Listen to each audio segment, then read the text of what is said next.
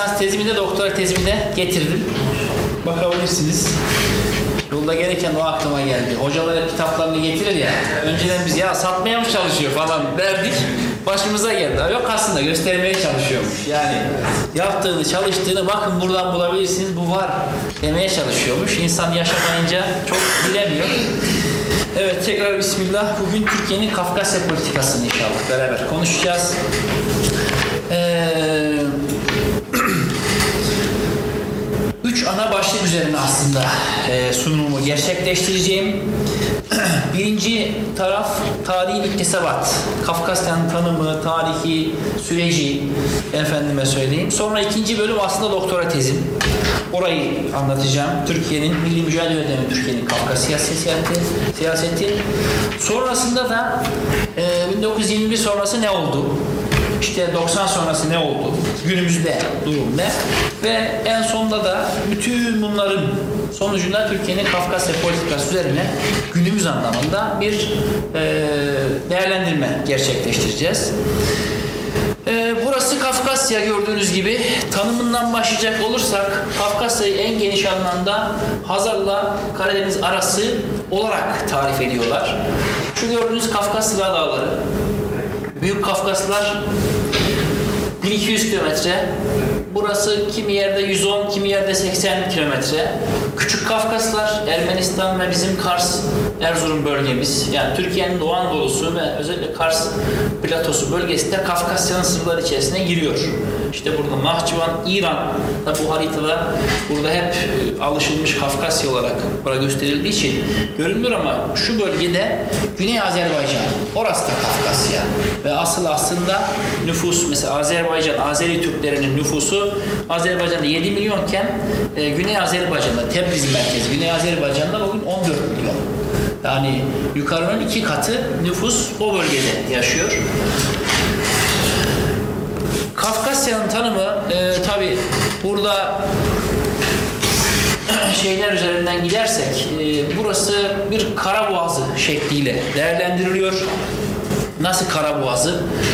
Düşünün Hazar var, Karadeniz var, daha sonrasında Akdeniz, Ege, dünyaya açılan bir bölge. Yukarı Rusya, aşağı Orta Doğu bölgesi tarih boyunca e, büyük göçlerin ve büyük orduların geçtiği yer. O yüzden de Karaboğazı, Kafkasya. Kafkasya'da şu an e, sırf Dağıstan'da 100 dil olduğu söyleniyor. Dağıstan üzerinde çalışanlar. Kafkasya genel içinde yine 100 dil gibi bir rakam söylüyorlar ama saymış kimse yok yani. Rakamını ben de bilmiyorum. Roma tarihinde Romalılar için işte 300 tane tercümanla Kafkasya'yı yönetiyorlar. Kafkasya bir dönem Roma'nın e, emrinde olmuş, oraya bağlı olmuş. 300 tercümanla. Yine e, ilk İslam bölgeye geldiğinde Hazreti Osman zamanında Azerbaycan ve Dağıstan Dermet bölgesine Araplar bu bölgede tanışınca Müslüman Araplar Cebelül Elsine Diller Dağı diyorlar. Yani Kafkasya ile karşılaşan Maşallah hoş geldin. Ee, herkes bu dil çeşitliliğiyle karşılaşıyor. Niçin peki? Şunun için hani dünya haritası şeklinde düşünürseniz dünya haritası koyamadık çok hızlı geldi ama dünyayı az çok kafanızda şekillendiriyorsunuz.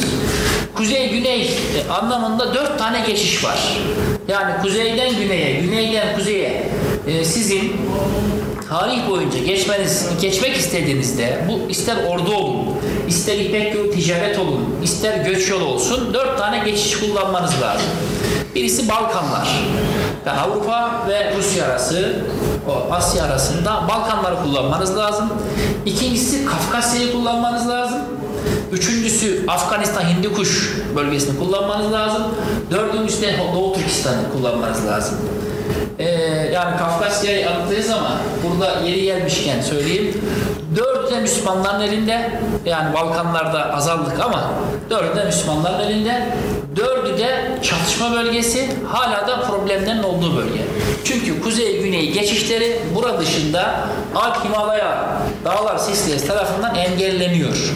Buradan geçmeniz lazım. Başka türlü orduysanız da geçmeniz lazım.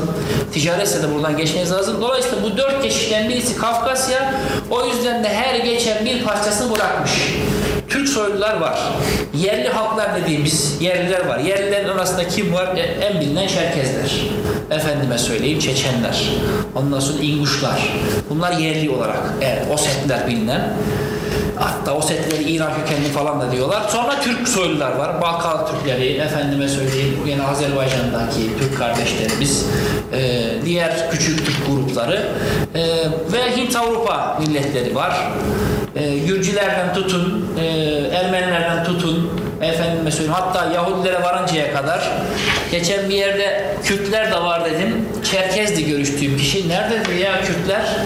Ben de böyle durdum ya neredeyiz dedim Kürtler. Kürtler de bir yerinde var ama neresinde ben de hatırlayamadım. Ee, Kafkasya'da her e, milletten, her gruptan bir parça bırakmış. Ee, bunu anlatırken ben bir fıkra aklıma geliyor. Hepimizin bildiği bir fıkra. Nasrettin Hoca e, borç almış. Sonra borcu geri ödeyecek.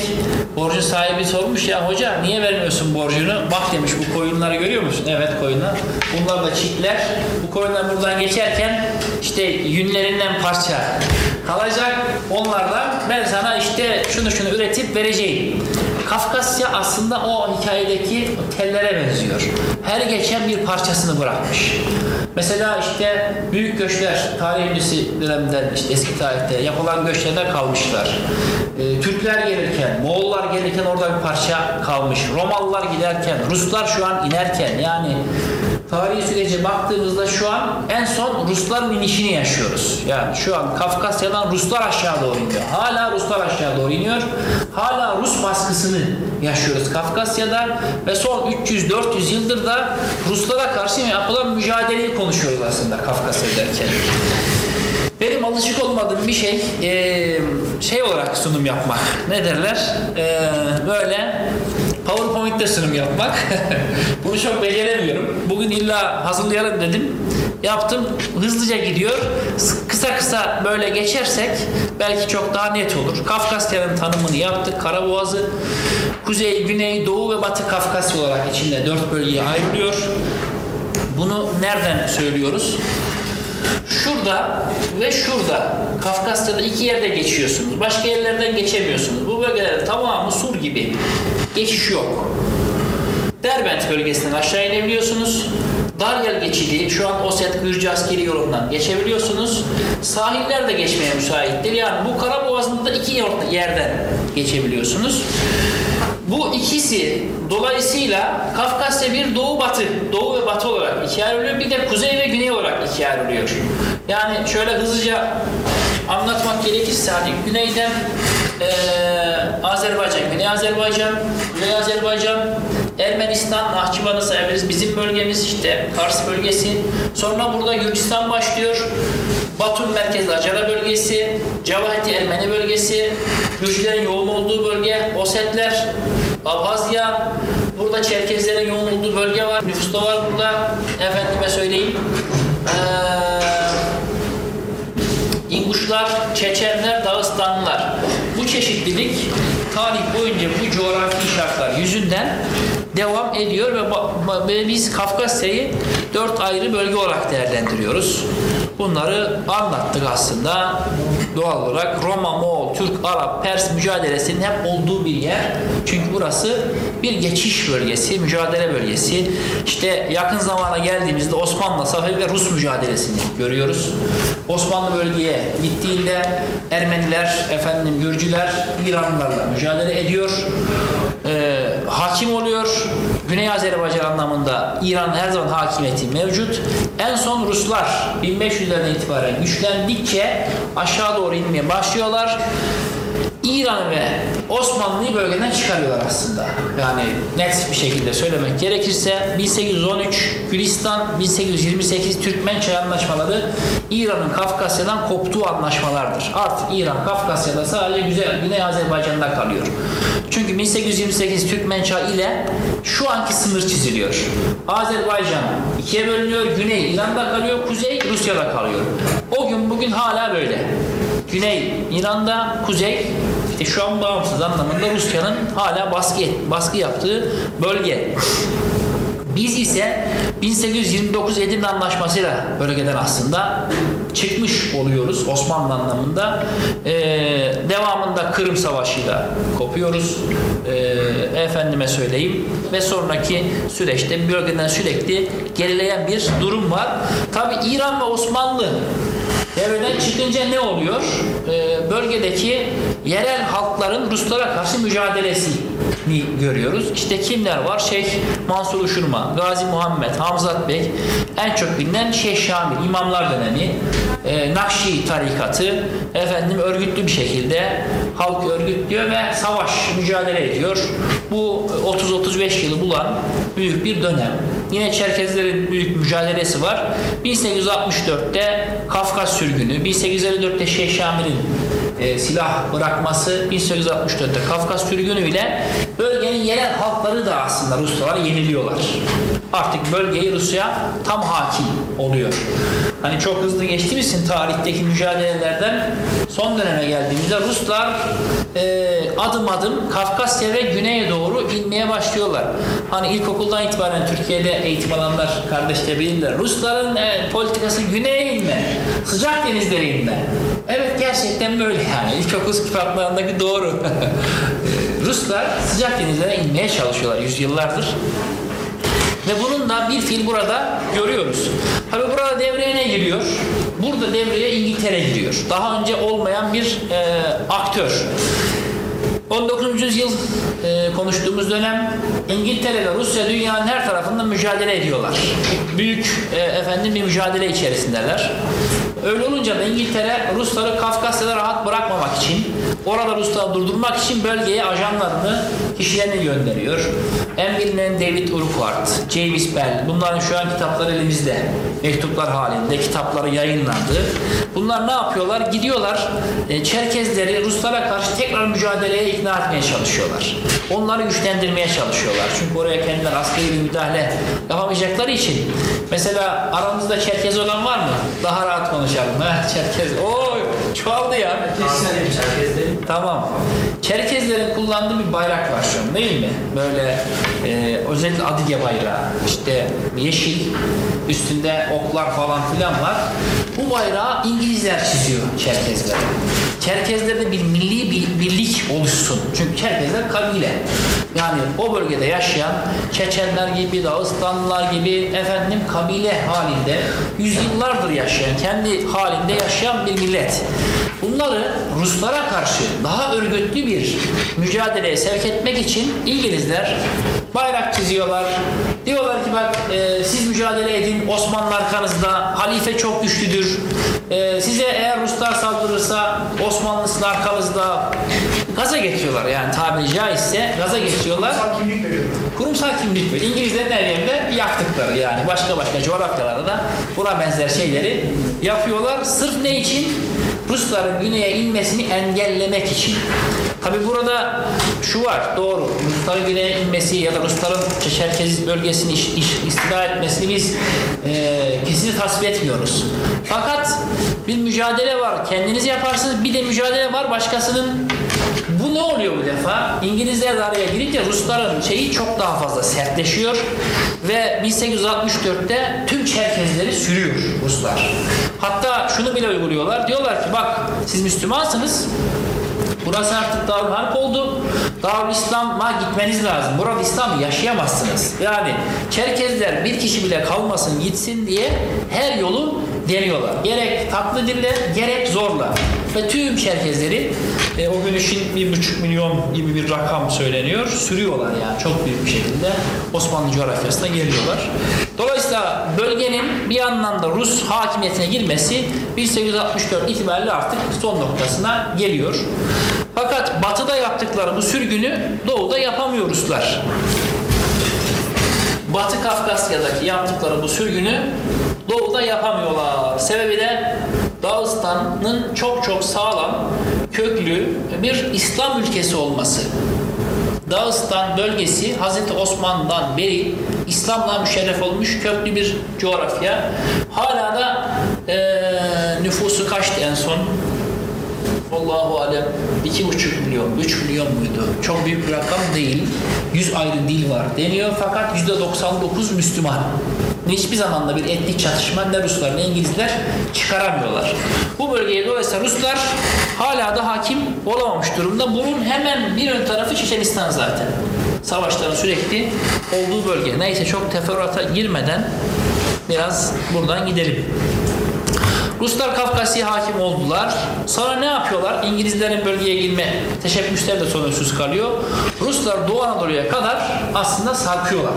Bir Ermeni devleti kurmak için de bölgede kendilerine önce Gürcüleri sonra Ermenileri. Ruslar Kafkasya'yı ele geçirmek için Gürcüleri kullanıyor. Sonra da Ermenileri kullanıyor Doğu Anadolu'ya inebilmek için. Hala da aynı şeyi politikayı dönem dönem efendime söyleyeyim uyguluyorlar. Birinci Dünya Savaşı yaşanıyor. Ruslar Kafkasya'da hakim oldukları için çok rahat bir şekilde Bitlis'e kadar efendim Erzurum'u, Trabzon'u, bizim Doğu ve Karadeniz bölgemizi işgal ediyorlar. Birinci Dünya Savaşı olanca hızıyla devam ederken Allah e, nasip etmiyor Ruslara daha ileri gitmeyi ve Rus ihtilali e, yaşanıyor. Ruslar geri çekiliyorlar.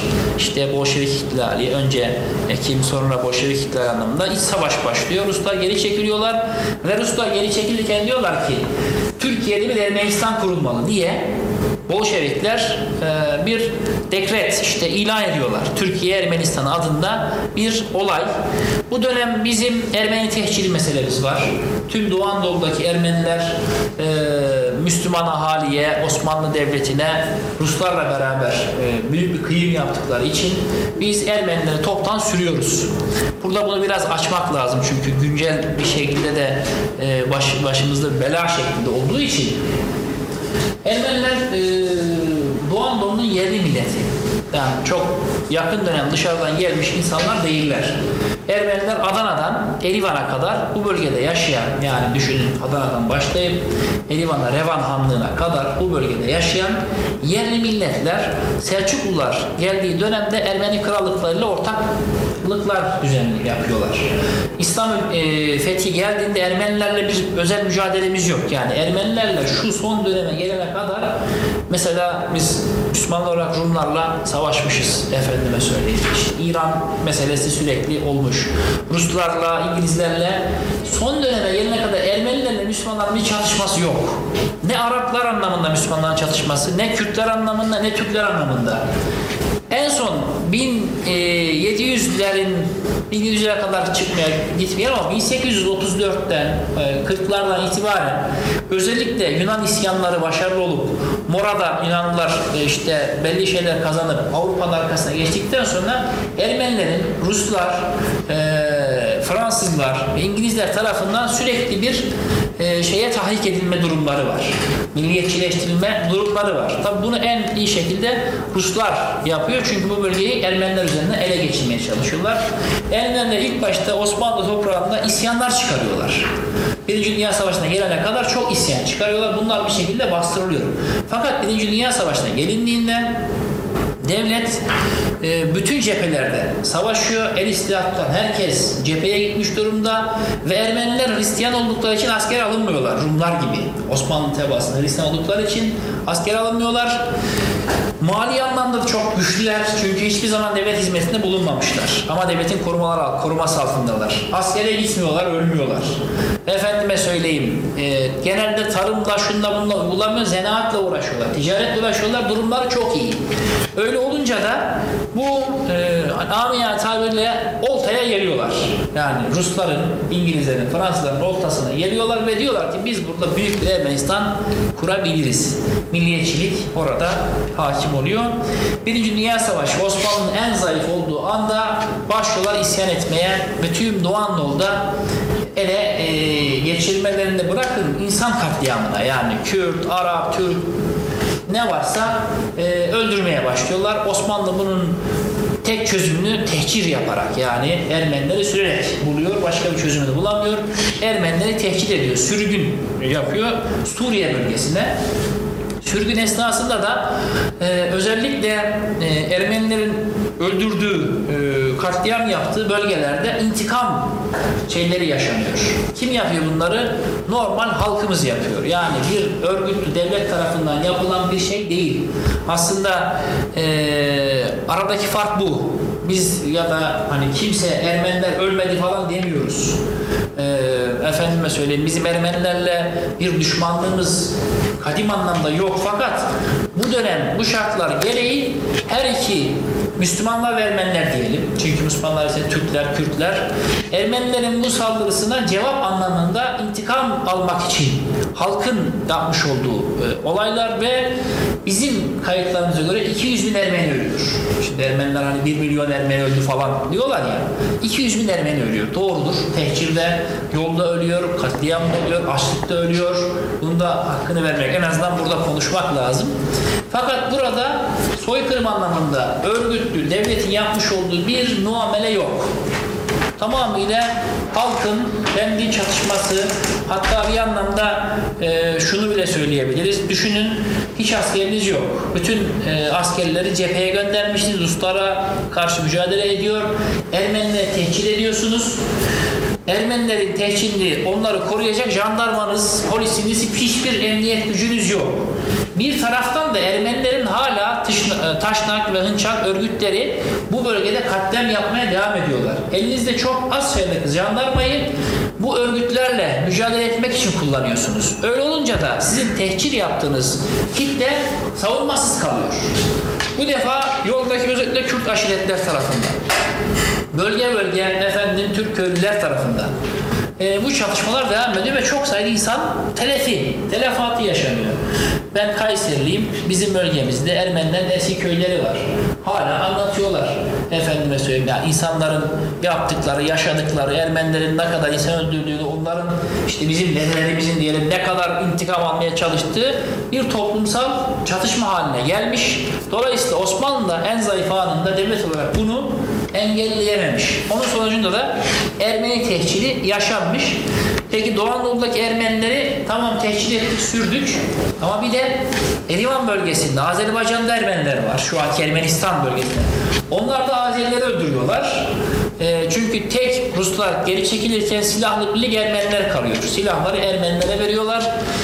Onları kurtarmak için de Kafkas İslam ordusunu kuruyor Enver Paşa.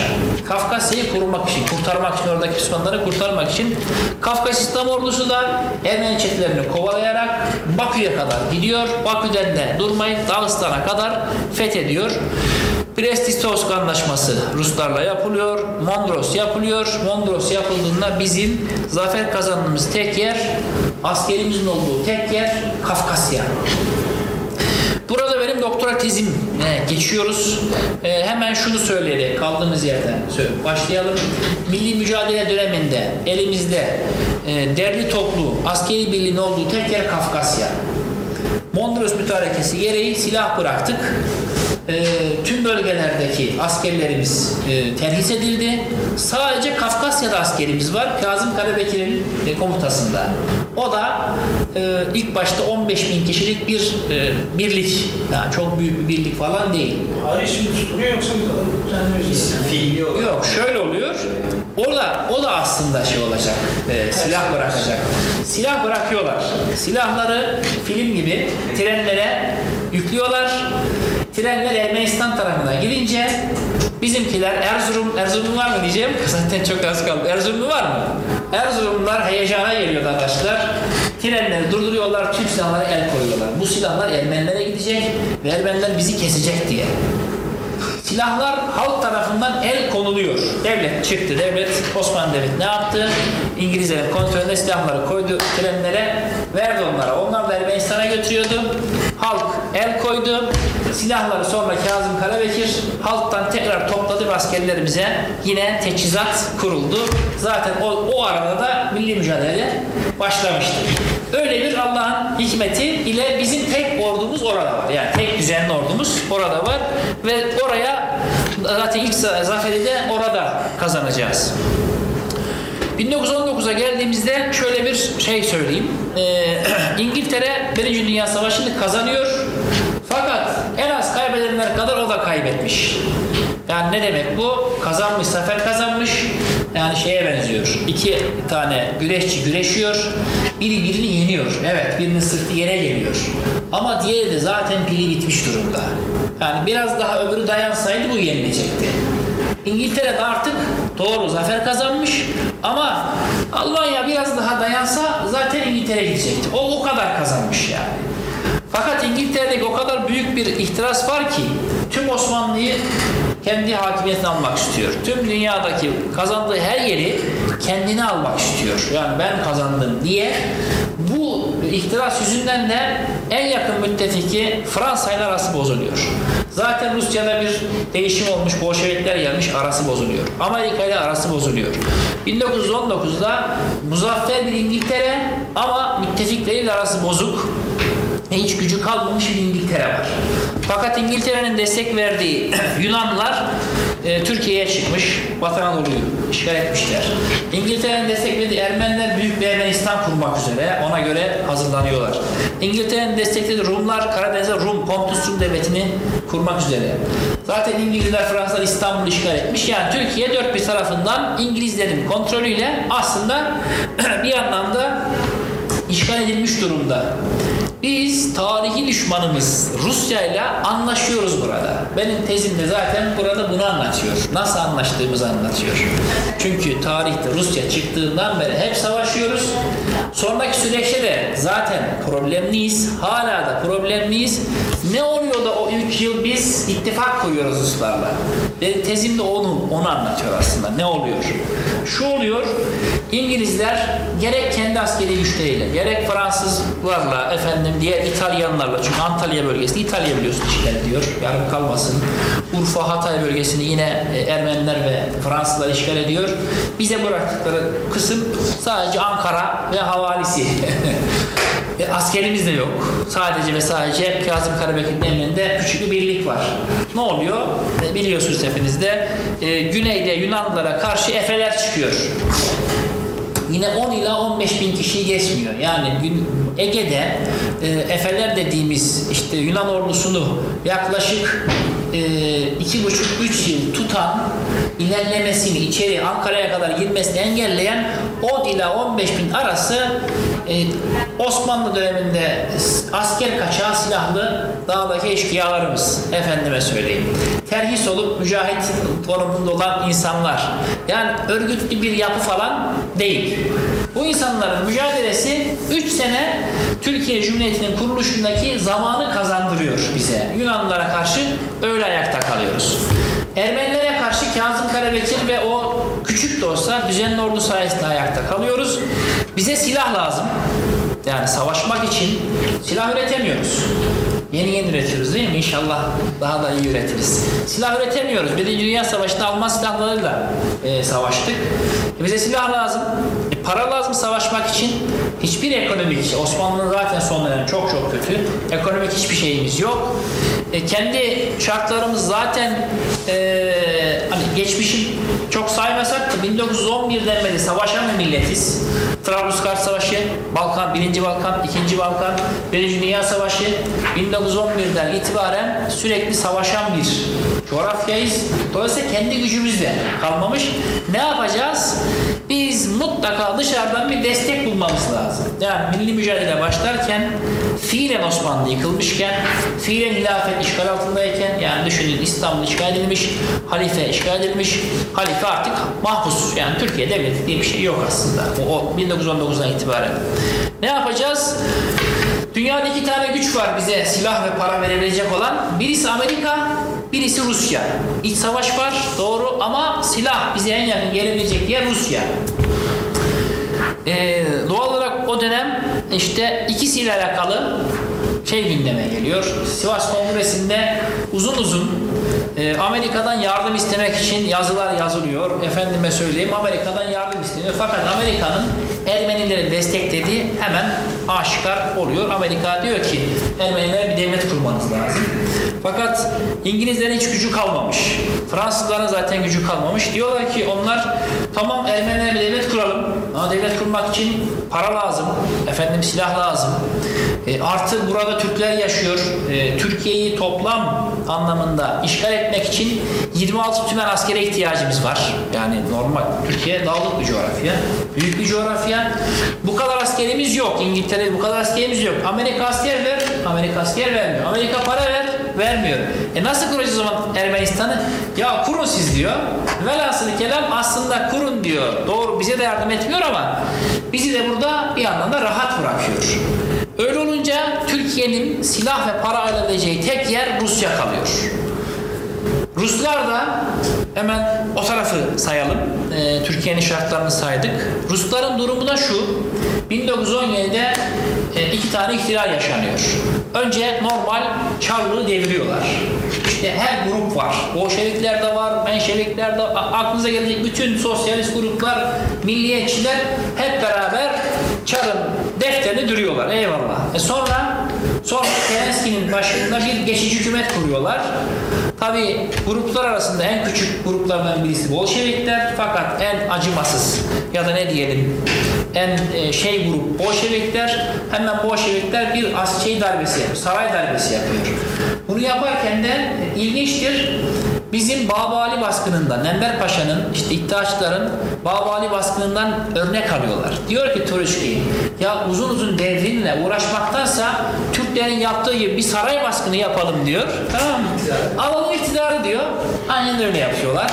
Sarayı basıyorlar. Kenes hükümetini derdest ediyorlar. Çok az sayıda adam ölüyor. Yani böyle büyük bir şey falan değil. Bir saray yani bir bina. Bastığınızda ne kadar insan ölebilir ki? Ve Bolşevikler diyor e, şeyi ele geçiriyorlar. Tabi bu bu kadar basit değil. Merkezi ele geçiriyorsunuz. Rusya çok koca bir coğrafya.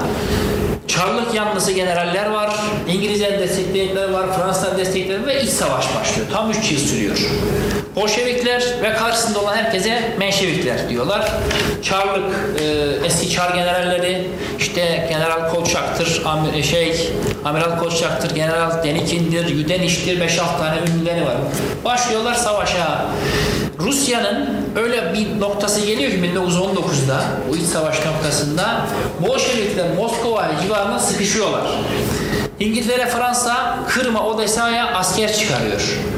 Ee, Japonya e, Kamçatka'ya asker çıkarıyor. Amerika Finlandiya tarafına asker çıkarıyor. Zaten beyaz ordular e, şeylerin destekleri tüm e, Bolşevik karşıtı ordular çok büyük şeyler kazanıyorlar. Kafkasya ve Orta Asya tamamı bağımsızlık ilan ediyor.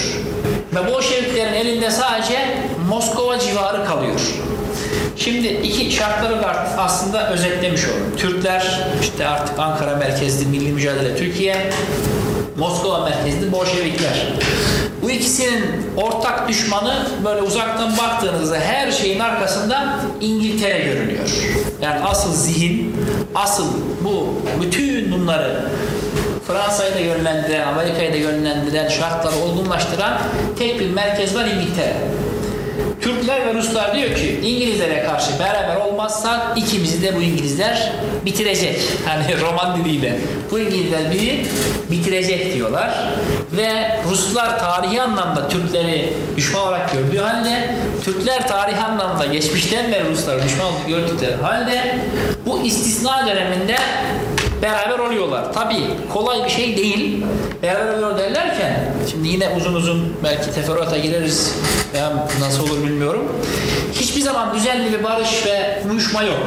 Yani biz Ruslarla o dönem onlar da bizde hiçbir zaman dost most olmuyoruz. Şartlar gereği birlikte oluyoruz. Ortak düşmana karşı beraber hareket ediyoruz.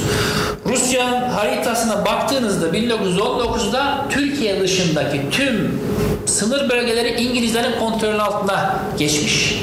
Sadece güneyde Türkiye e, bağımsız duruyor ya da mücadele yapıyor. Afganistan İngilizlerin işgal altında. İran İngilizlerin işgal altında. Balkanlar. Türkiye'de kontrol altında. Yani 1919'da Lenin böyle haritaya baktığında Türkiye dışarısının dışında dünyaya açılacağı bir kara bağlantısının olmadığını görüyor. Hani işi tiyatrosal hale getirecek olursak Türkiye'dekiler de dünyaya baktığında Rusya dışarısında hiçbir yerden silah alamayacağını, para alamayacağını görüyor. Bu defa bütün problemleri bir tarafa bırakıyorlar. Diyorlar ki karşılıklı. Rusya hemen ilk başta Rusya davranıyor. Bunu doktora tezinde de sordukları için söylemiş olayım. Tez, tez savunuyorum. Hocanın birisi sordu ki, dedi ki ilk önce kim adım attı? Düşünüyorum, düşünüyorum. Aklıma bir şey gelmiyor. Sonra konuştuk dedik ve o da söyledi. İlk önce Rusya adım atıyor. Yani bu durumu Rusya görüyor. Önce elini uzatan Rusya. Her ne kadar Ermenistan'la alakalı Türk Ermenistan'ı kurusun falan dese de İstanbul işgal edildiği gün Rusya'nın kafasında ışık yanıyor. Diyor ki Aa, İstanbul eğer İngilizlerin elinde olursa Anadolu'da İngilizlerin kontrolünde bir Yunanistan, İngilizlerin kontrolünde bir Büyük Ermenistan olursa benim dünyaya çıkış kapım kapanacak diyor ve ilk önce Ruslar hemen ajanlarını gönderiyorlar. Anadolu'da kim varsa e, İstanbul'a muhalif ya da İngilizlere muhalif mücadele herkesle görüşüyorlar. Bunun içinde Mustafa Kemal de var. Çünkü 1919 Mayıs, Nisan, Mayıs, Haziran döneminde Türkiye'de kongreler var. Sivas Kongresi, Erzurum Kongresi tek kongre değil. Rakamını şu an net olmadı, hatırlayamadım söyle, yanlış yanlış söylemeyin. 40 ila 50 arası bir rakamdı. Kongre yapılıyor. Ya Pozantı'ya varana, Adana'nın Pozantı ilçesine varana kadar kongreler var. Mümkün olan her yere Ruslar ajanlarını gönderiyor ve diyorlar ki siz mücadele ederseniz size para vereceğiz, silah vereceğiz. Yeter ki şeylere karşı savaşın, Yunanlılara karşı savaşın. Yeter ki İstanbul'u kurtarın. Biz size para vereceğiz, size silah vereceğiz diyorlar. Bizim işte Erzurum Sivas Kongresi en son meclisin İstanbul'da toplanması, misak birliği ilan etmesi, meclisin basılması sonrasında Ankara'da Türkiye Büyük Millet Meclisi'nin açılmasıyla beraber Türkiye'deki şey şekillenmeye başlıyor. Meclis 23 Nisan 1920'de açılıyor. 26 Nisan 1920'de Rusya'ya biz ittifak teklifi yazıyoruz. Yani düşünün meclis açılmış. Bismillah birinci karar Rusya'ya yazdığımız mektup. Mektubu keşke ha, tezde var. Gerçi teze bakan arkadaşlar. Mustafa Kemal imzalı mektubun şeyi şu. Ee, hocam yüzlü sayfalarda, eklerde değil de yüzlü sayfalarda olması lazım. Ankara-Moskova arası yazışmalar bölümünde.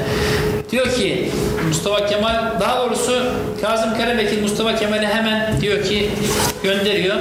Böyle bir şey teklif edelim Ruslara. O da şunlar şunlar olsun diyor.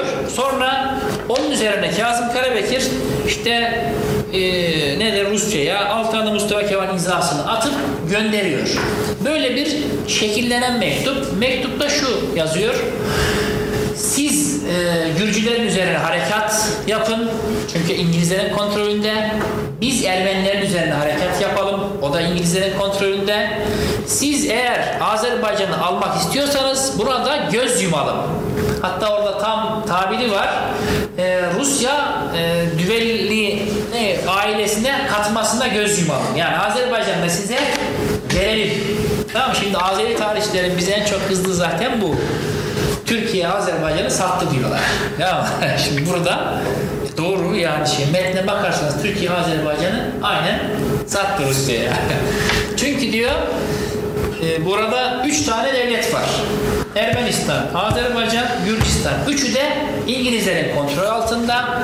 Bu üçü Türk ve Rus irtibatını engelliyorlar. Eğer bu ikisi arası irtibat olmazsa bölgedeki İngiliz hakimiyeti e, perçinlenmiş olacak. Biz diyoruz ki bu üç ülkeyle alakalı beraber çalışalım. Biz Ermenileri yenelim. Siz Rusları yenin.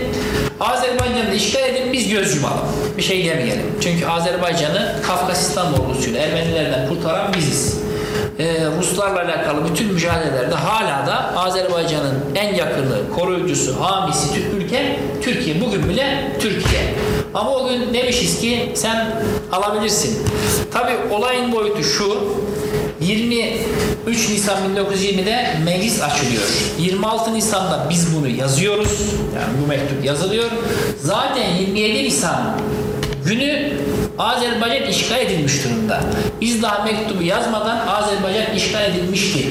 Öyle söyleyeyim. O arada böyle bir durum var. Türkiye'nin Azerbaycan'ı kurtarma imkanı zaten hiç yok. Kendini kurtaramıyor ki Azerbaycan'ı kurtarsın. Öyle olunca da bu mektup hem tarihi değeri çok yüksek bir mektup ama bir taraftan da reelde karşılığı olmayan bir mektup. Azerbaycan zaten senin değil ki şeye veriyorsun, Rusya'ya veriyorsun. Veyahut da Kendi ülken bile senin değil o an. Rusya'ya veriyorsun.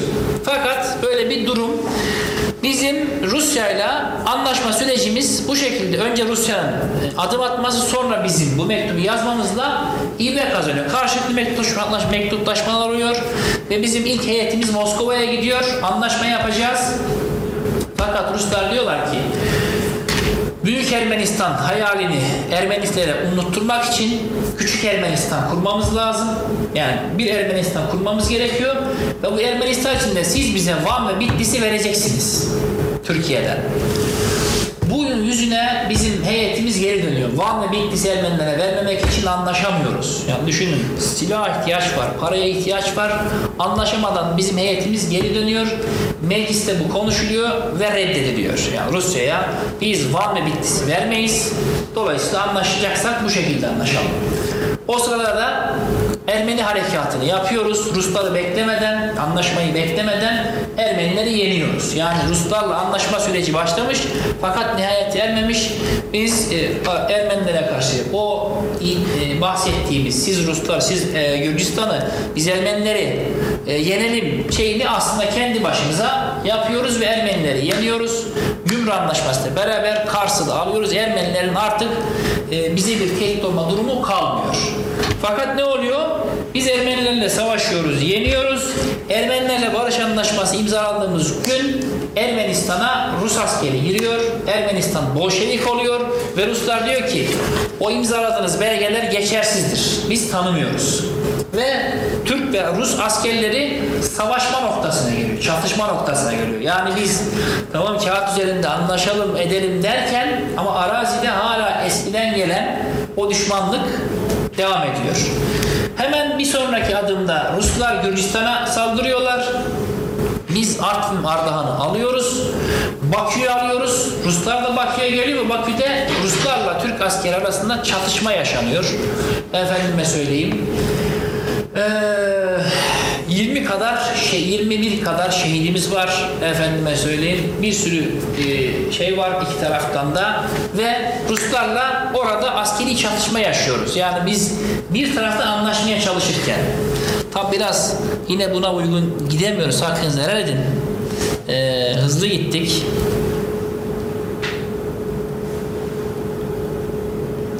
Şuradan aslında Neyse. Kusura bakmayın buna uygun gidemeyeceğim ya. Tadı yani sırayla gittiği için Batum'la alakalı konuyu söyleyeceğim. Şimdi Batum misaki milli içerisinde.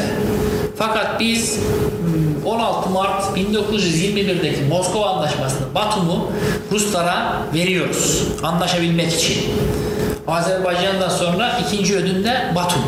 Yani Ruslardan silah ve para alıp efendim Yunanlılara karşı, İngiliz, Fransızlara karşı savaşabilmek için biz Batum'dan vazgeçiyoruz. Ee, 16 Mart 1921'de Moskova'da Ruslarla anlaşmaya çalışırken aynı anda Londra'da İngilizlerle anlaşmaya çalışıyoruz. Londra konferansı var. Aynı anda Batum'da Ruslarla savaşıyoruz. Nahçıvan'da, Ermenistan sınırında Nahçıvan'da Türk Rus askerleri birbirlerine karşı e, teyakkuzda e, ve o dengede bir Türkiye ve Rusya anlaşma noktasını buluyor. Yani Rus mesela o gün 16 Mart'ta Moskova'da Moskova'da değil de Londra'da İngilizlerle anlaşsak belki de olay çok daha farklı bir boyuta gelecek. Ama o gün İngilizler bize yine e, anlaşma yolunu göstermiyorlar. Yunanlıları desteklemeye devam ediyorlar. Hatta Yunan saldırı soruyor. E, Ankara'ya çok yakın bir noktaya kadar Yunan askerleri de geliyor. Biz Moskova'da anlaşmayı yaptıktan sonra Batum'dan vazgeçiyoruz. Ruslar da bizi ikna etmek için Nahçıvan'dan kendi şartlarına göre vazgeçiyorlar. Ruslar Nahçıvan'ı Ermenistan'a vermişti. Türkiye'nin diretmesi yüzünden Nahçıvan tekrar Ermeni şeye veriyor. Azerbaycan'a veriliyor ve özel, e, özel bir cumhuriyet haline, özel bir bölge haline geliyor. Anlaşmadaki metinde şu, Nahçıvan üçüncü bir ülkeye devredilemez. Türkiye ve Azerbaycan dışında. Yani Ermenistan'a devredilemez, Rusya'ya devredilemez. Sadece Azerbaycan ve Türkiye. Eğer bir gün Azerbaycan ben Nahçıvan'ı devredeceğim derse veya Nahçıvan Azerbaycan'ın kontrolünden çıkarsa Türkiye alır. Yani bugünkü açıdan söyleyecek olursa Ermeni-Azeri savaşı tekrar diyelim e, alevlendi ve Ermeniler Nahçıvan'ı işgal ettiler. Türkiye'nin hukuken hakkıdır gidip Nahçıvan'ı almak. O yüzden de 92-93'teki Ermeni-Azeri savaşı çok şiddetliyken bile Ermeniler arkalarında Ruslar olmasına rağmen Nahçıvan'a giremediler. Türkiye alır burayı diye. Çünkü Azerbaycan zayıf bir ülke. Her halükarda Rusya'nın kontrolüne girmesi kolay bir ülke. Nahçıvan öyle veya böyle Rus kontrolünde kalır. Azerbaycan anlamında da olsa Rus kontrolünde kalır. Ama Türkiye girerse Rusya'nın kontrolünden çıkar diye Ermeniler oraya saldırmadılar. Hatta Süleyman Demirel'in bir e, o günkü anlamda sözü var. Nahçıvan Türk şemsiyesi altındadır. E, böyle şey oluyor ya Süleyman Demirel'in sözü. Nahçıvan Türk şemsiyesi altındadır. Ermeniler oraya giremez diyor. Yani Binaenaleyh giremiyorlar abi tamam Ermeniler? Doğru bir şey söylüyor adam yani.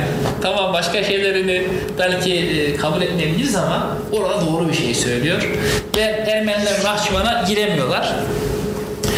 Burada e, Ruslarla biz aslında Kafkasya'yı onlara bırakarak anlaşıyoruz. Yani çok genel anlamda özet olarak söylüyorum. Teferruatlara girdiğimizde Ruslarla her zaman problemimiz var. Bölgede çatışıyoruz, bölgede problem yaşıyoruz ama silah alabilmek için, para alabilmek için ve Anadolu'daki milli mücadeleyi yapmak için Mesela çok güzel bir şekilde özetlemişti. Kazım Karabekir Mustafa Kemal'e şöyle bir e, telgraf çekiyor. Diyor ki ya Londra'da işte Bekir Sami Bey e, İngilizler anlaşmaya çalışıyor. Moskova'da böyle böyle durumlar var. Biz e, Kafkasya'da şu an Ruslara e, ne derler galebe çalamayız. Bizim desteğimizle ne Azeriler, ne Dağıstanlılar, ne diğer Müslümanlar şu an Rusları yenemezler. Bizim istediğimiz için de Rusya zayıflamaz. Rusya güçlü. Ama ve lakin şu an bu durumu koruyalım. Rusya zayıfladığı anda Kafkasya tekrar geri dönelim. Yani Mustafa Kemal'in de, Kazım Karabekir'in de, o günkü bu anlaşmayı yapanların hepsinin de kafasında olan ne var? Tekrar Rusya zayıfladığında Kafkasya'ya dönmek var. Çünkü hani haritada gördüğümüz gibi Anadolu ile Kafkasya'nın ayrı bir coğrafya olarak değerlendiremezsiniz. Anadolu'da bir devlet olarak rahat yaşayacaksanız Kafkasya'da olmak zorundasınız. Kafkasya'da bir iş yapacaksanız Anadolu'da beraber olmak zorundasınız. Böyle bir durum. Fakat o gün konjonktürel olarak değerlendirilen durum bugüne kadar bizi Kafkasya'dan koparmıştır. Bu da bir realitedir, gerçektir. Hani çok modern anlamda Lozan hezimet mi falan filan doğru bazı şeyler o günün şartlarında küçük görülüyor ama onu yaptığınızda sizi 100 yıl, 50 yıl şartlar değişene kadar bağlıyor. Tabi Ruslar burada bize silah ve para verirken bunu boşu boşuna da vermiyor. Aslında Anadolu'yu Bolşevikleştirmek, komünistleştirmek istiyorlar. Propagandalar yapıyorlar. Resmi olarak verdikleri yardımın dışında gayri resmi para dağıtıyorlar. Komünist oluşumlara çok büyük para aktarıyorlar. Bir sürü komünist parti, üç tane komünist parti, Yeşil Ordu, burada yazdık bir sürü ıvır zıvır. Bütün bunları Anadolu'daki mücadele olsun. Ardından da burası Rusya'nın kontrolüne girsin. Hani en sonunda söyleyeceğim şeyi burada söyleyeyim. Değişmeyen bir şey var. Rusya Anadolu'yu her zaman için ya ele geçirmek istiyor ya kontrol altına almak istiyor. Tahakküm altına almak istiyor. Bugün de öyle. Yani bugün de değişen bir şey yok. Ama bunu gücü yetiyorsa direkt askeri olarak yapıyor. Gücü yetmiyorsa ideolojik olarak efendim e, yani yumuşak diplomasi, yumuşak güçleri kullanarak diplomasi yoluyla ama bir şekilde Anadolu'yu kendisinin bir parçası ve ya- yayılma alan olarak görüyor. O yüzden bize bu yardımı yaparken de sürekli komünizmi, Bolşevik, Bolşevik inanışını destekler şekilde de Türkiye'de çalışmaları yapıyor. Burada e, mesela hani unutmadan söyleyelim 11 milyon altın ruble yardım yapmış Ruslar bize. Bu bizim 2 yıllık savunma bütçemiz. Cid- Ciddi para. Yani o günkü şartlarda 2 yıllık savunma bütçemiz, 1 yıllık da genel bütçemiz. Yani o gün tabii tü- devletin bütün bütçesi savaşa gidiyor. e, ciddi bir para, büyük bir para. Bu parayla e, efendim ordunun iaşesi karşılanmış, dışarıdan Almanlardan, başka yerlerden ticari yollarla silah alınmış. E, Türkiye'nin o en zor zamanında çok büyük işe yaramış. Fakat bize bu paranın nereden geldiği meçhul. Ruslardan mı geldiği yoksa Buhara Cumhuriyeti'nden, Türklerden mi geldiği meçhul. Çünkü o gün e, Buhara Cumhuriyeti diye cumhuriyet var. Özbekistan yani şu anki Özbekistan. Ve Buhara Cumhuriyeti'nin e, Cumhurbaşkanı Osman Hoca biz birinci görüşmeleri yaparken o da Moskova'da. Bizim heyetin niçin geldiğini sorduğunda işte Türkler silah ve para istiyor. Diyor ki e, şeyle konuşuyor. Efendime söyleyeyim. Şerin, o günkü Rus Dışişleri Bakanı'yla. Diyor ki peki ne yapacaksınız? Şerin diyor ki silah vereceğiz ama para ekonomimiz çok kötü veremeyeceğiz. Diyor ki parayı biz veririz. Yani Orta e, Cumhuriyetler olarak Buhara olarak biz veririz. Nasıl verirsiniz? Çünkü Bolşevikler daha şeye hakim değiller yani ülkeye iç savaş var. Diyor ki biz Buhara'da e, altınımız var. Altın veririz. E, onu ulaştırırız. Tamam diyorlar anlaşıyorlar. Bizim Buhara menşeili, Osman Hoca menşeili gelen bilgilere göre dönüyor e, Osman Hoca Buhara Meclisi'nde bunu karara bağlıyor ve 100 milyon altın ruble parayı, altını daha doğrusu e, tren yoluyla Moskova'ya gönderiyor. Hemen burada bu konuyu araştıranlar şunu soruyor. Ya niye Türkiye'ye göndermemiş? Tabii bugünden düşünürseniz niye Türkiye'ye göndermemiş? O gün Türkiye'ye gelecek bir yol yok. İran İngilizlerin işgal altında. Efendime söyleyeyim tüm Kafkasya sadece ve sadece Buhara'dan Moskova'ya giden tren yolu var. Rusların kontrolünde. Oradan da tren yoluyla Kafkas üzerinden Türkiye'ye gelebilir. Başka bir yolu yok. E, bu para da 100 milyon altın e, şeyle kaç vagon altın oluyor. Bunu siz işte kervanlarla bilmem neyle getirmeniz imkansız. O yüzden de Buhara'dan bu altınlar Moskova'ya gidiyor. Onun 11 milyonu da bize geliyor. 89 milyonu Ruslarda kalıyor. Komisyon. Ha, komisyon parası olarak. Fakat bunun biz belgesini şu an bulamıyoruz. Yani mesela ben de araştırdım. Şimdi bunun belgesini bulabilsem benim tezim muazzam bir tez olacaktı. Efendime söyleyeyim. Türk çıkıyor. tamamı Ruslar ortadan kaldırmışlar. Buhara Cumhuriyeti'ni sonra yıkıyorlar. Osman Hoca Türkiye'ye kaçıyor, Türkiye'de yaşıyor. Efendim zaten komünizm yani Sovyetler Birliği ciddi anlamda hiçbir şey bırakmıyor. Yani bulma imkanımız da artık ya çok zor. Bilmiyorum artık nereden hasbelkader kaç yıl sonra bunun belgesi çıkarsa Türk-Rus ilişkilerinin o döneminin şeyleri değişecek yani. E, bilgileri değişecek. E, bu ne için önemli? Bugün Türkiye'deki sol için önemli. Bugün Türkiye'deki sol ne diyor? Ruslar bizim dostumuz çünkü bize en zor zamanımızda bu parayı veren Ruslardır. Bize diyoruz ki o parayı Ruslar vermedi doğru komisyon olarak aldılar ama o para Türkistan bölgesinden Buhara'dan geldi. Bunu bu, bunu ispatlayabilirsek aslında Türkiye'deki Rus etkisini de büyük oranda çözeceğiz. Yani bugün işte Vatan Partisi, Doğu Perinçek'tir. Bunlar e, Rusya'nın uzantısı. Türkiye'deki en güçlü uzantısı ve Türk ne diyelim askeriyesinde, Türk emniyetinde, şu an Türkiye Türk Devleti dediğiniz neyse onun bir noktasında bu adamlar tutuyorlar. Yani bugün yaşıyoruz yani işte FETÖ e, meselesi dışında Türkiye'de etkili anlamda Ergenekon gibi onun gibi e, bir e, hani darbe yapabilecek, sıkıntıya sokabilecek bir noktada Rusya'nın yıllardır ülkemizde yetiştirdiği, e, yaptığı ekip. Yani Rusya'nın etkisi Türkiye'de yok diyemeyiz. Rusya'nın etkisi her zaman Türkiye'de var. Kaldı ki 80 öncesi sol gücünden, bugün Türkiye'deki sol yapının e, efendim durumundan bakarsak Rusya'nın etkisi her zaman için vardır.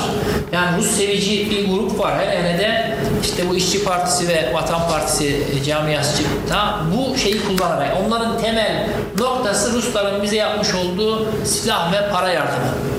Yani bunu bir e, şey yapabilirsek büyük bir iş yapacağız. Şuraya çıkarabilirsek. Fakat böyle bir durum. Şu an biz bunu e, ne derler ispatlayamıyoruz. Ama en azından silah yardımını yapıyorlar? Net silah yardımını yapıyorlar. Şöyle yapıyorlar. Silah yardımını da Biz Yunanlıları Sakarya'da yenene kadar güçlü bir silah yardımı yine yapmıyorlar. Yani Sakarya Meydan Muharebesi 22-22 gece Yunanlıları, Yunan ilerleyişi durdurulup da artık evet Ankara ve Türkler başarılı olacak dediği anda itibaren silah yardımı yapıyorlar. Biz büyük taarruzu Rus silahlarıyla yapıyoruz. Yani Rusya'dan gelen silahlarla büyük taarruzu yapıp Yunanlıları İzmir'den işte denize döküyoruz. Yani aslında Ruslar bu para ve silah yardımını öyle kolay kolay da yapmıyorlar. Enver Paşa'ya mesela e, büyük bir ekip oluşturuyorlar. Kafkasya'da Batum'a kadar geliyor Enver Paşa.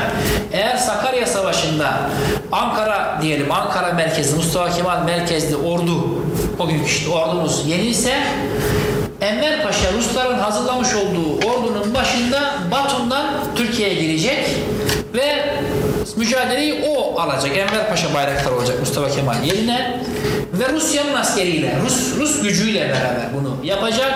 Biz Yunanlıları Ruslarla beraber yeneceğiz. Sonra da biz artık Rusya'nın bir parçası olarak devam edeceğiz. Durum oraya kadar varmış yani. Ruslar bize her görüşmemizde şunu da teklif ediyorlar. Asker verelim. Yani asker de gönderelim Rusya olarak Türkiye'ye. Yunanlılarla savaşırken size asker gönderelim. Biz hiçbir zaman askeri kabul etmiyoruz. Mesela Ruslar şey diyor, Stalin diyor Ali Fuat Paşa'ya. Diyor ki e, boğazları efendime söyleyeyim İstanbul'u beraber kurtaralım. Biz de asker gönderelim. Ali Fuat Paşa kesinlikle kabul etmiyor Moskova Büyükelçisi. Çünkü biliyor ki Ruslar boğazlara girdiğinde bir daha çıkmayacaklar. Rusların tarihi emelleri boğazlara girmek. İki defa da girmişler bu arada. Yani iki defa Ruslar boğazlara girmiş ve biz istemişiz o yüzden girmiş. Burada ilerleyen şeyde Nasus'ta hızlıca gidiyoruz. Yok çok gittik.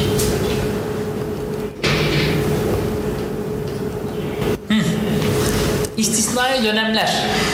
Ruslarla bizim 500 yıllık geçmişimiz var. 3 tane istisnai dönem yaşıyoruz. İşte birisi benim tezimin olduğu dönem. Birinci dönem 1790.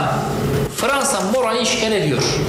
Fransızlara karşı çok zayıfız ve Fransız işgaline karşı Ruslardan yardım istiyoruz. 8 yıllık ittifak anlaşması yapıyoruz. Ruslar boğazlara asker çıkarıyor ve Fransızlar geri gidiyor. 8 senenin sonunda Rusları İngiliz ve Fransız baskısıyla zor çıkarıyoruz boğazlardan ve şeyden. Sonra 1838'de Hünkar İskelesi Anlaşması. Mısır, Mehmet Ali Paşa adaşın biniyor atın üstüne İstanbul'a kadar geliyor. Biz e, İstanbul'u kurtarmak için Ruslardan yardım istiyoruz. Ruslar 15 bin asker boğaza çıkarıyorlar. Hünkar İskelesi Anlaşması oluyor. Bundan da İngilizlerin yardımıyla 1841 Londra Sözleşmesi sayesinde İngilizlerin baskısıyla Rusların askerlerini boğazlardan çıkarıyoruz. Yani Ruslar zaten 1877-78 Osmanlı Rus Harbi'nde diğer şeylerde İstanbul'a doğru taarruz ediyorlar. En son 1878'de Ayasteforos yani Yeşilköy bugünkü Atatürk Havalimanı'nın olduğu yere kadar geliyorlar zaten. Hani silah zoruyla geliyorlar. Biz çağırıyoruz geliyorlar. Adamlar kapımızda. Yanlış söyleyeyim adamlar kapımızda geliyorlar. Ayastefonos'ta anlaşma yapıyoruz. Oraya bir tane şey dikiyorlar. Hmm, anıt. Ayastefonos'ta anıt dikiyorlar. Sonra geri gidiyorlar. Biz anıtı sökemiyoruz. Yıkamıyoruz. Birinci Dünya Savaşı başlayıp da Ruslarla tekrar savaşmaya başlayınca gidiyor bizimkiler oraya iki tane bomba e, yerleştiriyorlar.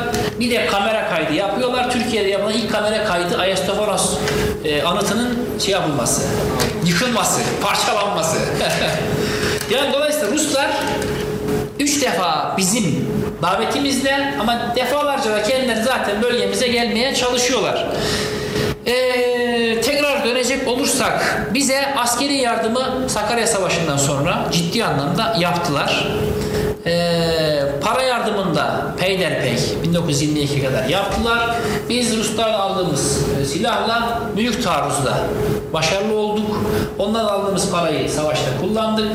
Fakat ne olmuş oldu bunun karşılığı? Kafkasya'dan kopmuş olduk. Batum'a kadar verdik. Kars kaldı bize. Nahçıvan Azerbaycan anlamında özel olarak kaldı. Azerbaycan Rusya kontrolüne girdi. Artık o gün bugün 90 1991'e kadar Azerbaycan'da bir şey yoktu bizim için.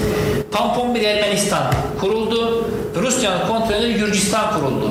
Biz Kafkasya'yı kaybettiğimiz gibi Orta Asya ile bağlantımızı da kaybettik. Çünkü o zamana kadar Türkiye'nin Osmanlı olarak Orta Asya ile bağlantısı sürekli vardı. Buhara'dan Doğu Türkistan'a varıncaya kadar. O bağlantımızı kaybetmiş olduk. Bütün bunları sağlayan Moskova Anlaşması sonra da Kars Anlaşması. Peki biz ne kazandık?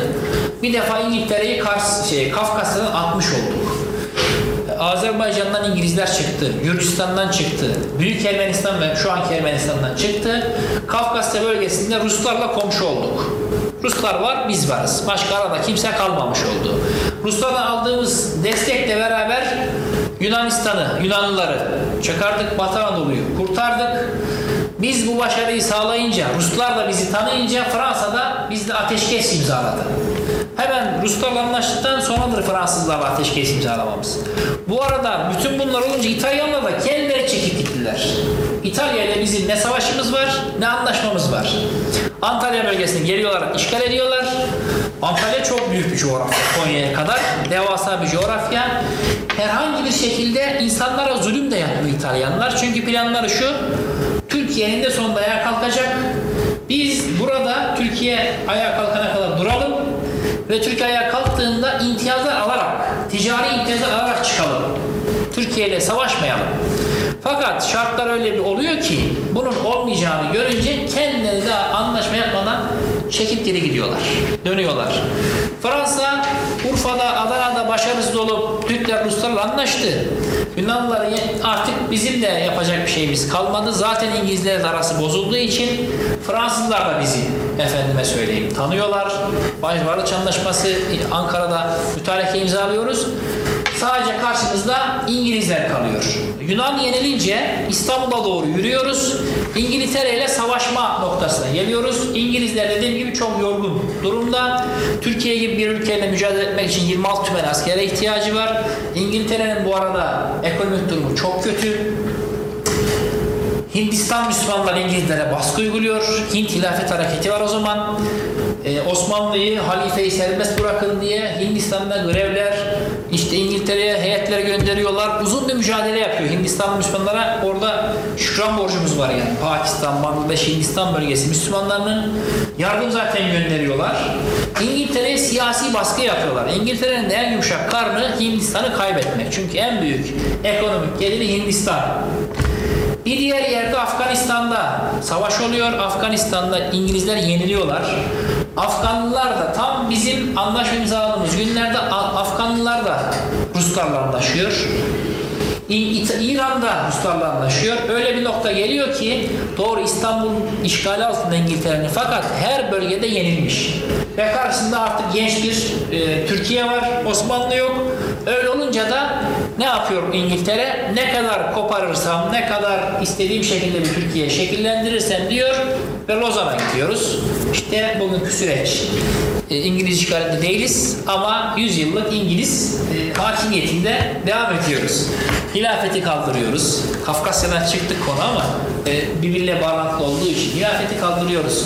Reformlar yapıyoruz. İngilizlerin istediği şekilde bir devlet sistemi kuruyoruz. Bütün bunların anlaşma noktası işte Lozan'a gelen süreç. Biz yani gerçekten bağımsız kendi Anadolu'da bir devlet başarabiliyoruz. İngilizleri Kafkasya'dan kovuyoruz. Bu Ruslarla anlaştığımız dönemde de bunu sağlamayı yani bunu sağlamış oluyor. Bütün bunların noktası ve bir anlamda çözümün başlattığı nokta Kafkasya. Yani Kafkasya'da ilk askeri birliğimiz kalan, Osmanlı'dan kalan ilk birliğimiz Kafkasya. İlk anlaşma yaptığımız bölge Kafkasya Ruslarla. İlk e, Ermenileri yendiğimiz, düşmanlarımızı yendiğimiz yer Kafkasya ve oradaki başarıdan sonra kademe kademe kademe Türkiye Cumhuriyeti kurulabiliyor. Ee, bakalım ne var özellikle anlatmadığımız, söylemediğimiz tarihle uğraştığımız yeter biraz yakınlara doğru gelelim isterseniz. Yoruldum herhalde, yoruldunuz herhalde. Aklınızı helal edin. Şimdi Tamam Kars Anlaşması, Moskova Anlaşması, ardından Kars Anlaşması biz Ruslarla anlaştık. 1925'te tarafsızlık ve saldırmazlık anlaşması imzalıyoruz. Bu arada şunu da söyleyeyim, e, hakkını yemeyelim Stalin Türk-Rus ilişkilerinin mimarıdır. Stalin olmasaydı biz Ruslarla anlaşamayacaktık. Stalin en zalim, en değil mi? Ama Stalin'in e, siyaseti ve e, Kafkasya, kendisi Gürcüdür Stalin, Kafkasyalıdır. Onun sayesinde Türk-Rus ilişkileri devam etmiş ve anlaşma noktasına gelmiş. Çünkü her noktada mesela silah göndereceğiz diyorlar, silahları yüklüyorlar, silahlar Tiflis'e kadar geliyor, oradan gelmiyor. Stalin devreye giriyor, bize geliyor. Para gönderecekler, gelmiyor, Stalin devreye giriyor. Her aşamada, tıkanan her noktada Stalin devreye girmiş, Stalin çözmüş. Belki de o şey yaptırmıştır. Siyaset gereği.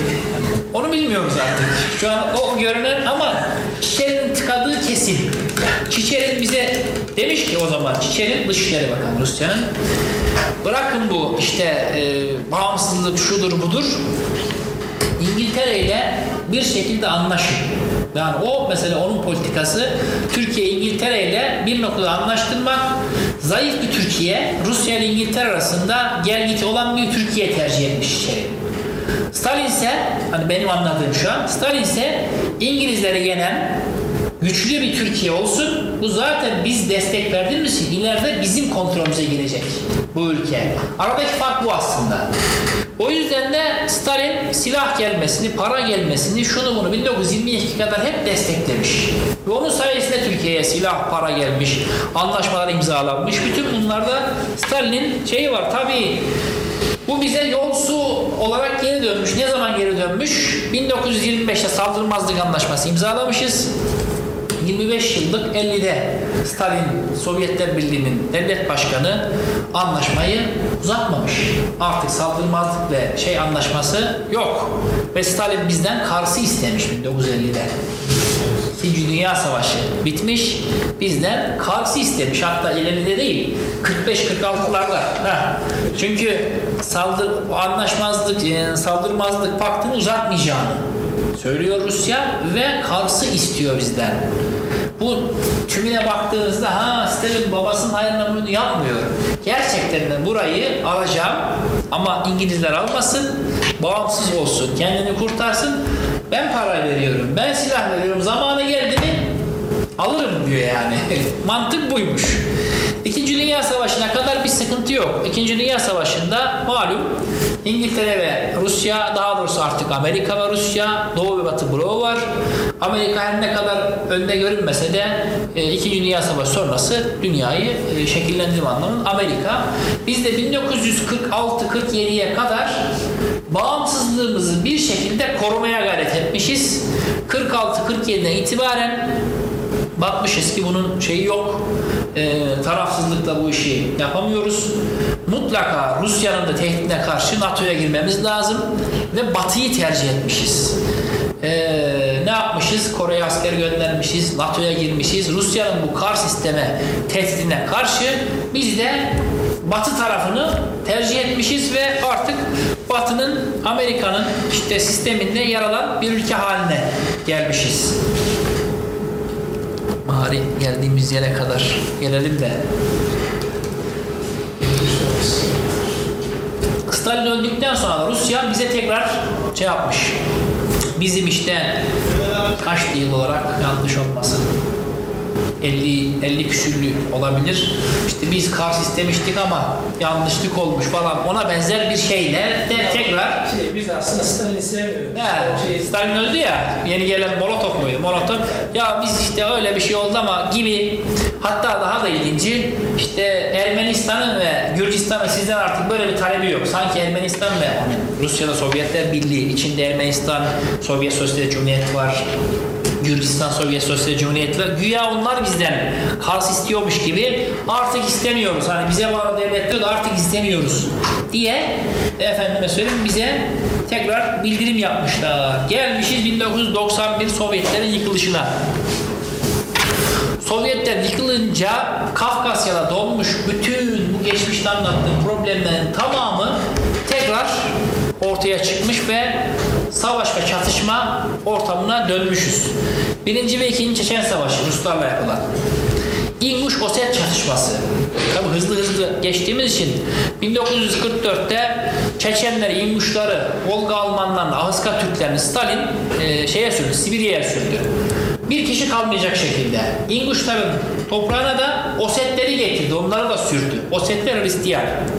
1991'den önce tabi 56'larda 60'larda peyderpey Çeçenlere, İnguşlara geri dönme hakkı verildi. Onlar da geri döndüler.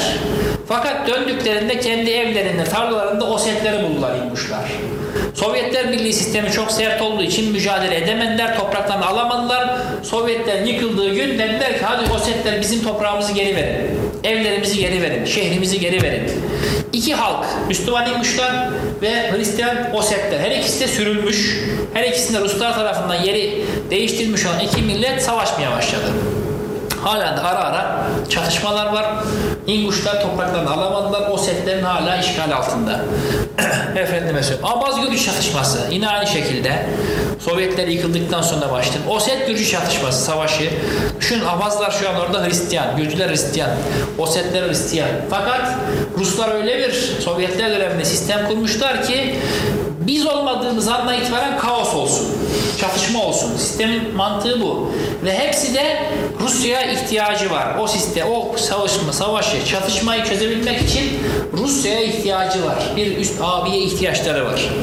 Karabağ Ermeni-Azeri Savaşı, Azerbaycan bir bölüm işgal edilmesi, 2008 Rus-Gürcü Savaşı, Batum olayları, Batum mesela bizim 1921 Moskova Anlaşması'yla e, şeyimiz altındadır.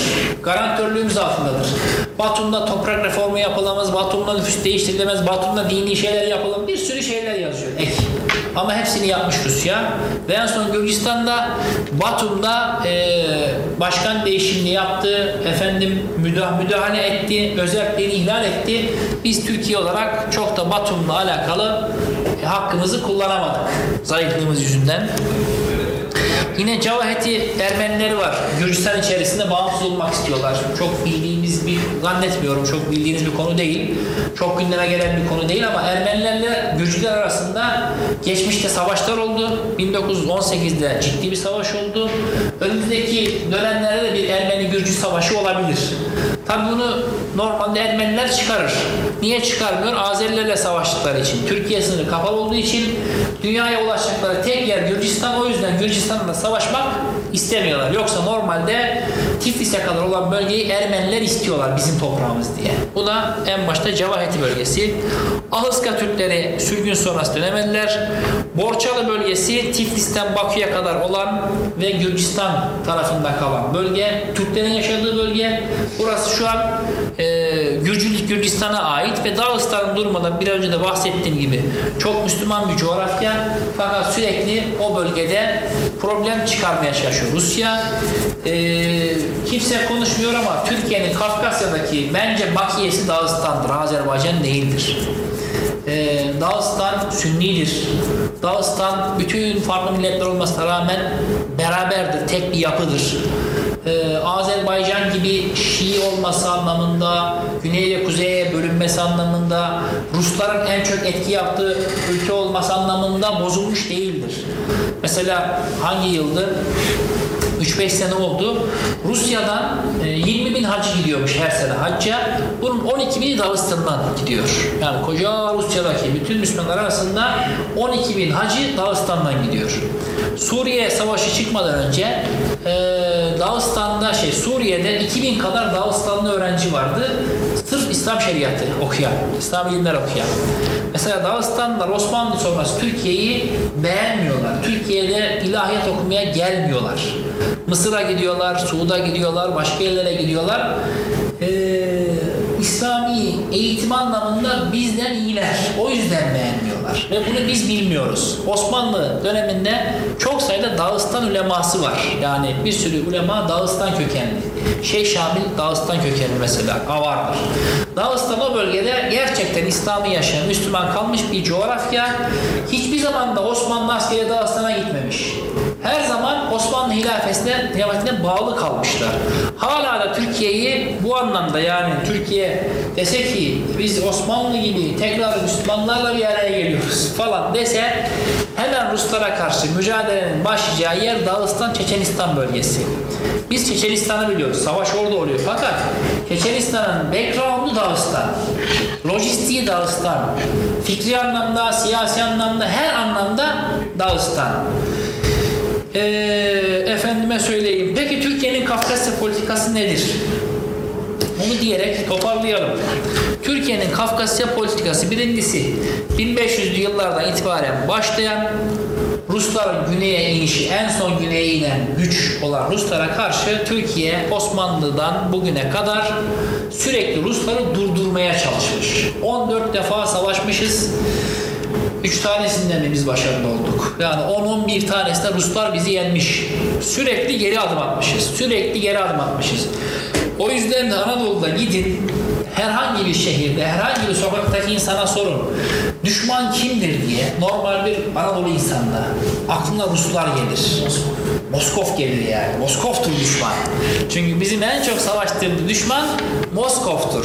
Bizim en çok insan kaybına uğradığımız düşman Moskov'tur. Yani o yüzden e, iliklerimize kadar işlemiş bir Rus düşmanlığı vardır Türkiye'de. Üç istisnai dönem vardı. Bir önce anlattım. Türkiye'nin de şu an şeyi, politikası Rusya'yı durdurmaktır, dengelemektir. Bu bazen Amerika'yla, eskiden İngiltere'yle, bir dönem Fransa'yla, Rusları her zaman için Balkanlarda, Kafkasya'da dengelemeye çalışmıştır. Osmanlı ve bugün Türkiye'de öyle. Rusları bazen Amerika'yla, bazen diğer devletlerle, Avrupa Birliği ile dengelemeye çalışır. Çünkü bugün de yan yana getirdiğinizde Türkiye, Rusya güç farkı çok fazla.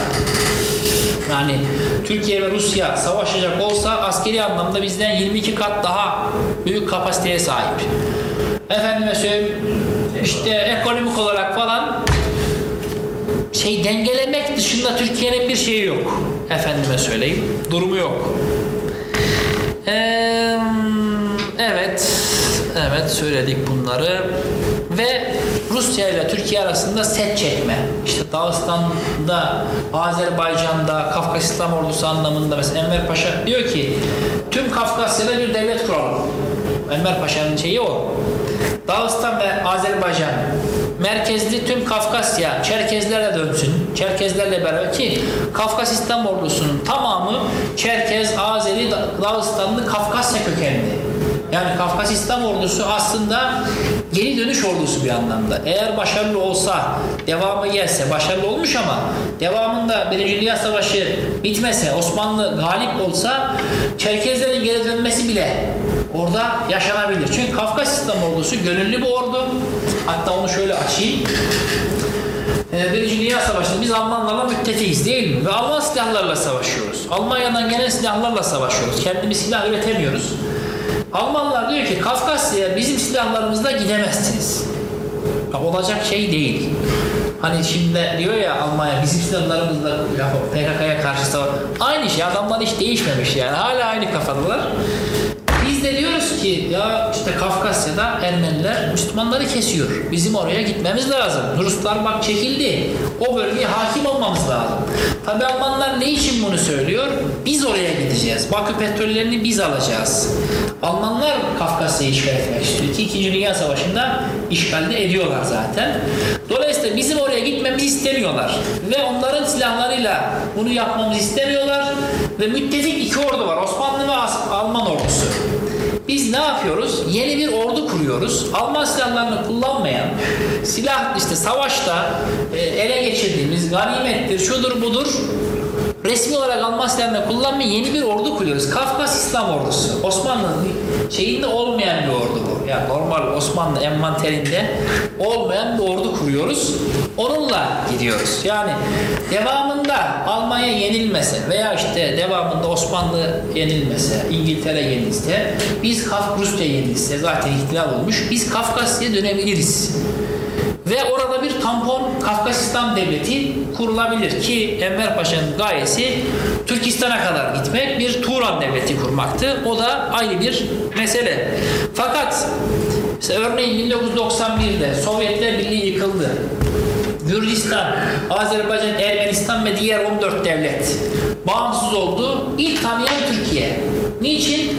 Ya Ruslarla aramıza bir tampon girsin de tamam mı? Aramızda başka devletler olsun da kim olursa olsun. Ermenistan olsun, Azerbaycan olsun, kim olursa olsun. E, Letonya, Es ya Ruslar zayıflasın da kim yaparsa yapsın. Mantık bu yani aslında. Ve biz hep onlarla aramızda bir tampon olmasını istiyoruz. Bakın bugün, bugüne gelecek olursa şu an Gürcistan'ı acayip destekliyor Türkiye. Ordu kurmasını sağlıyor, parasal destek sağlıyor. Azerbaycan'ı hadi Türk kardeş destekliyor, ordu kurması, para. Ermenistan'a zeytin dalı, harekat yapmıyor mu? Zeytin dalını uzatıyor. Anlaşalım, mektup yazıyor başbakan. İşte Cumhurbaşkanımız gidiyor, top oynuyorlar orada. Onlar geliyor Bursa. He? Yok, şimdi biz tarihi e, uzun sürede konuştuğumuzda 2008, 2012 böyle çok eski değil bunlar. Yani son 15 yılda yaşananlarlar. Ne istiyoruz biz? Ya Ermenilerle de aslında bir şey oluşturmak istiyoruz. Çünkü Ermenistan'ı şu an e, aramızda, Ruslarla aramızda olan bir devletlerden birisi.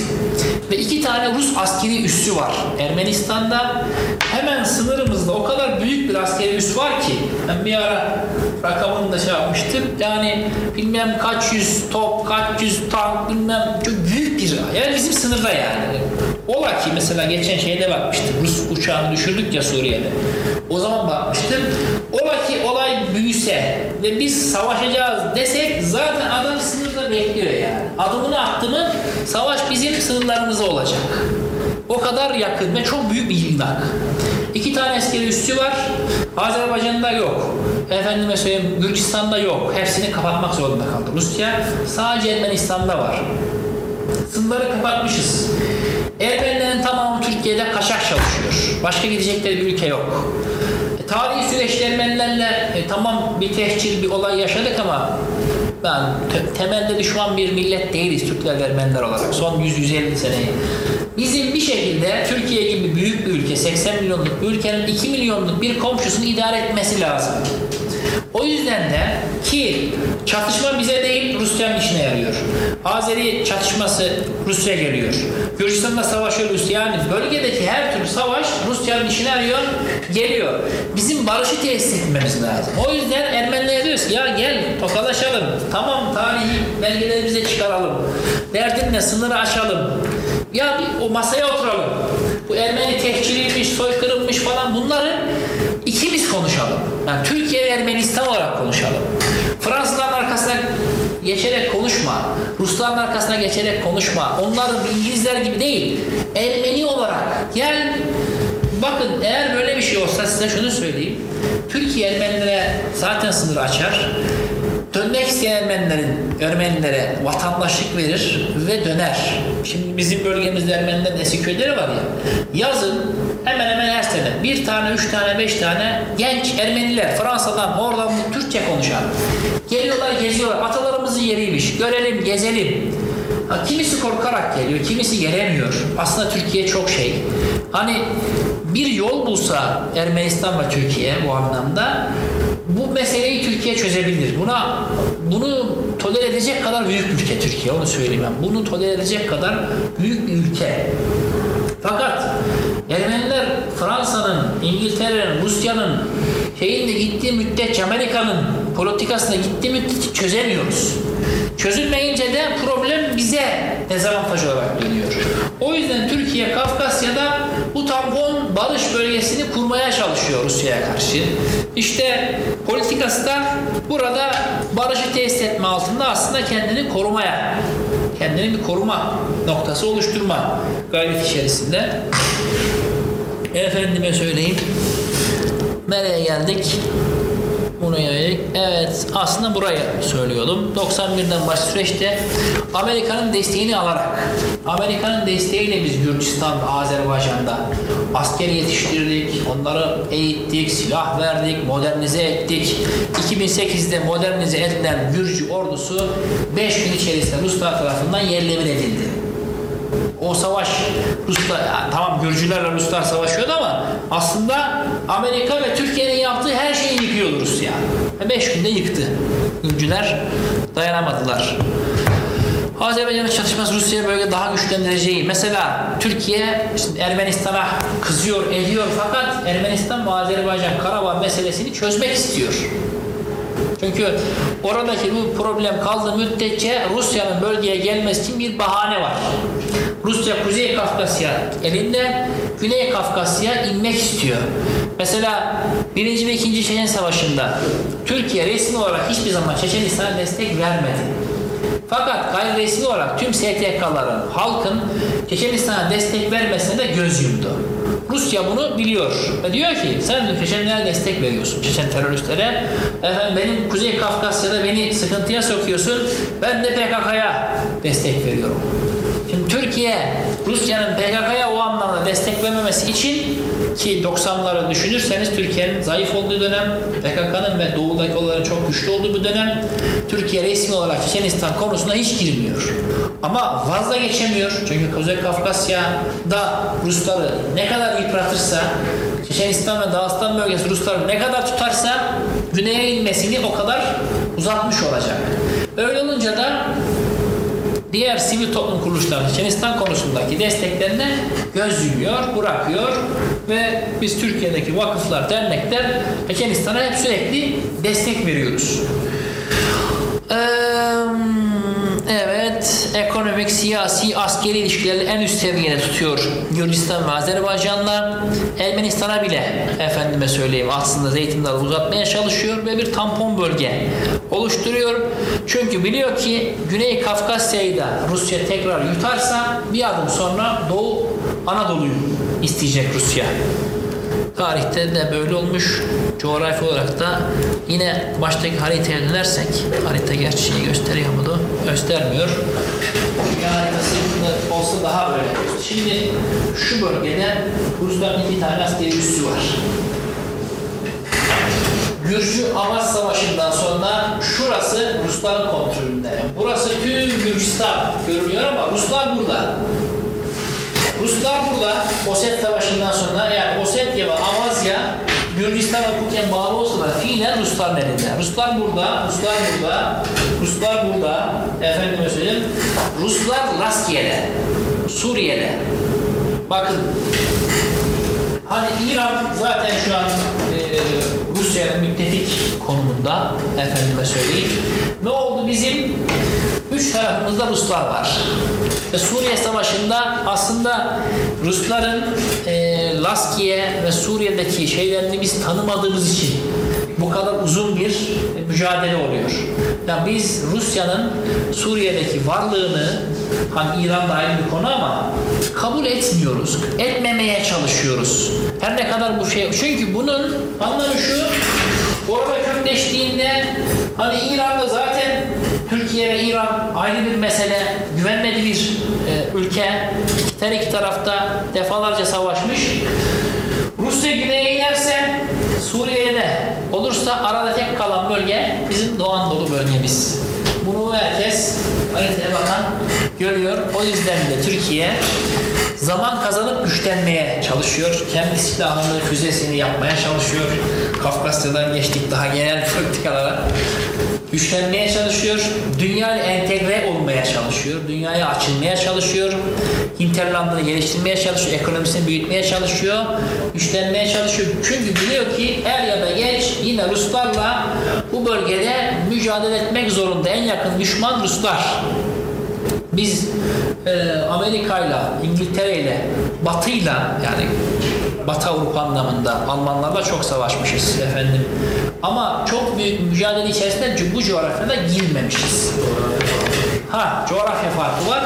O yüzden Türkiye onları kullanarak her zaman bir denge politikası Osmanlı'dan gelen bunu yürütüyor. Kafkasya politikası da belki ben tez olarak bunu çalıştığım için belki öyle bunun ortasında Ha- hani herkes kendi çalıştığı konu önemli falan görür ama biraz ondan olabilir. Biraz da gerçekten Kafkasya önemli olabilir ya da önemli noktalardan birisi Kafkasya diyebiliriz. Bu çatışmanın ve Türkiye'nin kendini sağlam tutmaya çalıştığı noktalardan birisi Kafkasya'dır ve böyle de devam edecek gibi görünüyor. Sorular varsa alabilirim. Biraz tezimle alakalı oldu. Biraz genel oldu ama bir Kafkasya politikasını anlamlandırmaya çalıştık diye düşünüyorum. Buyurun yorulmadıysanız soru sorabilirsiniz.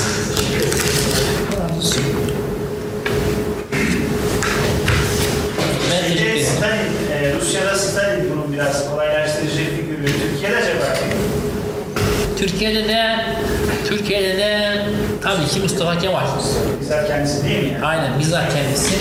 Mesela o günkü hani bu işleri yürüten adamların hepsinin daha realisti Mustafa Kemal.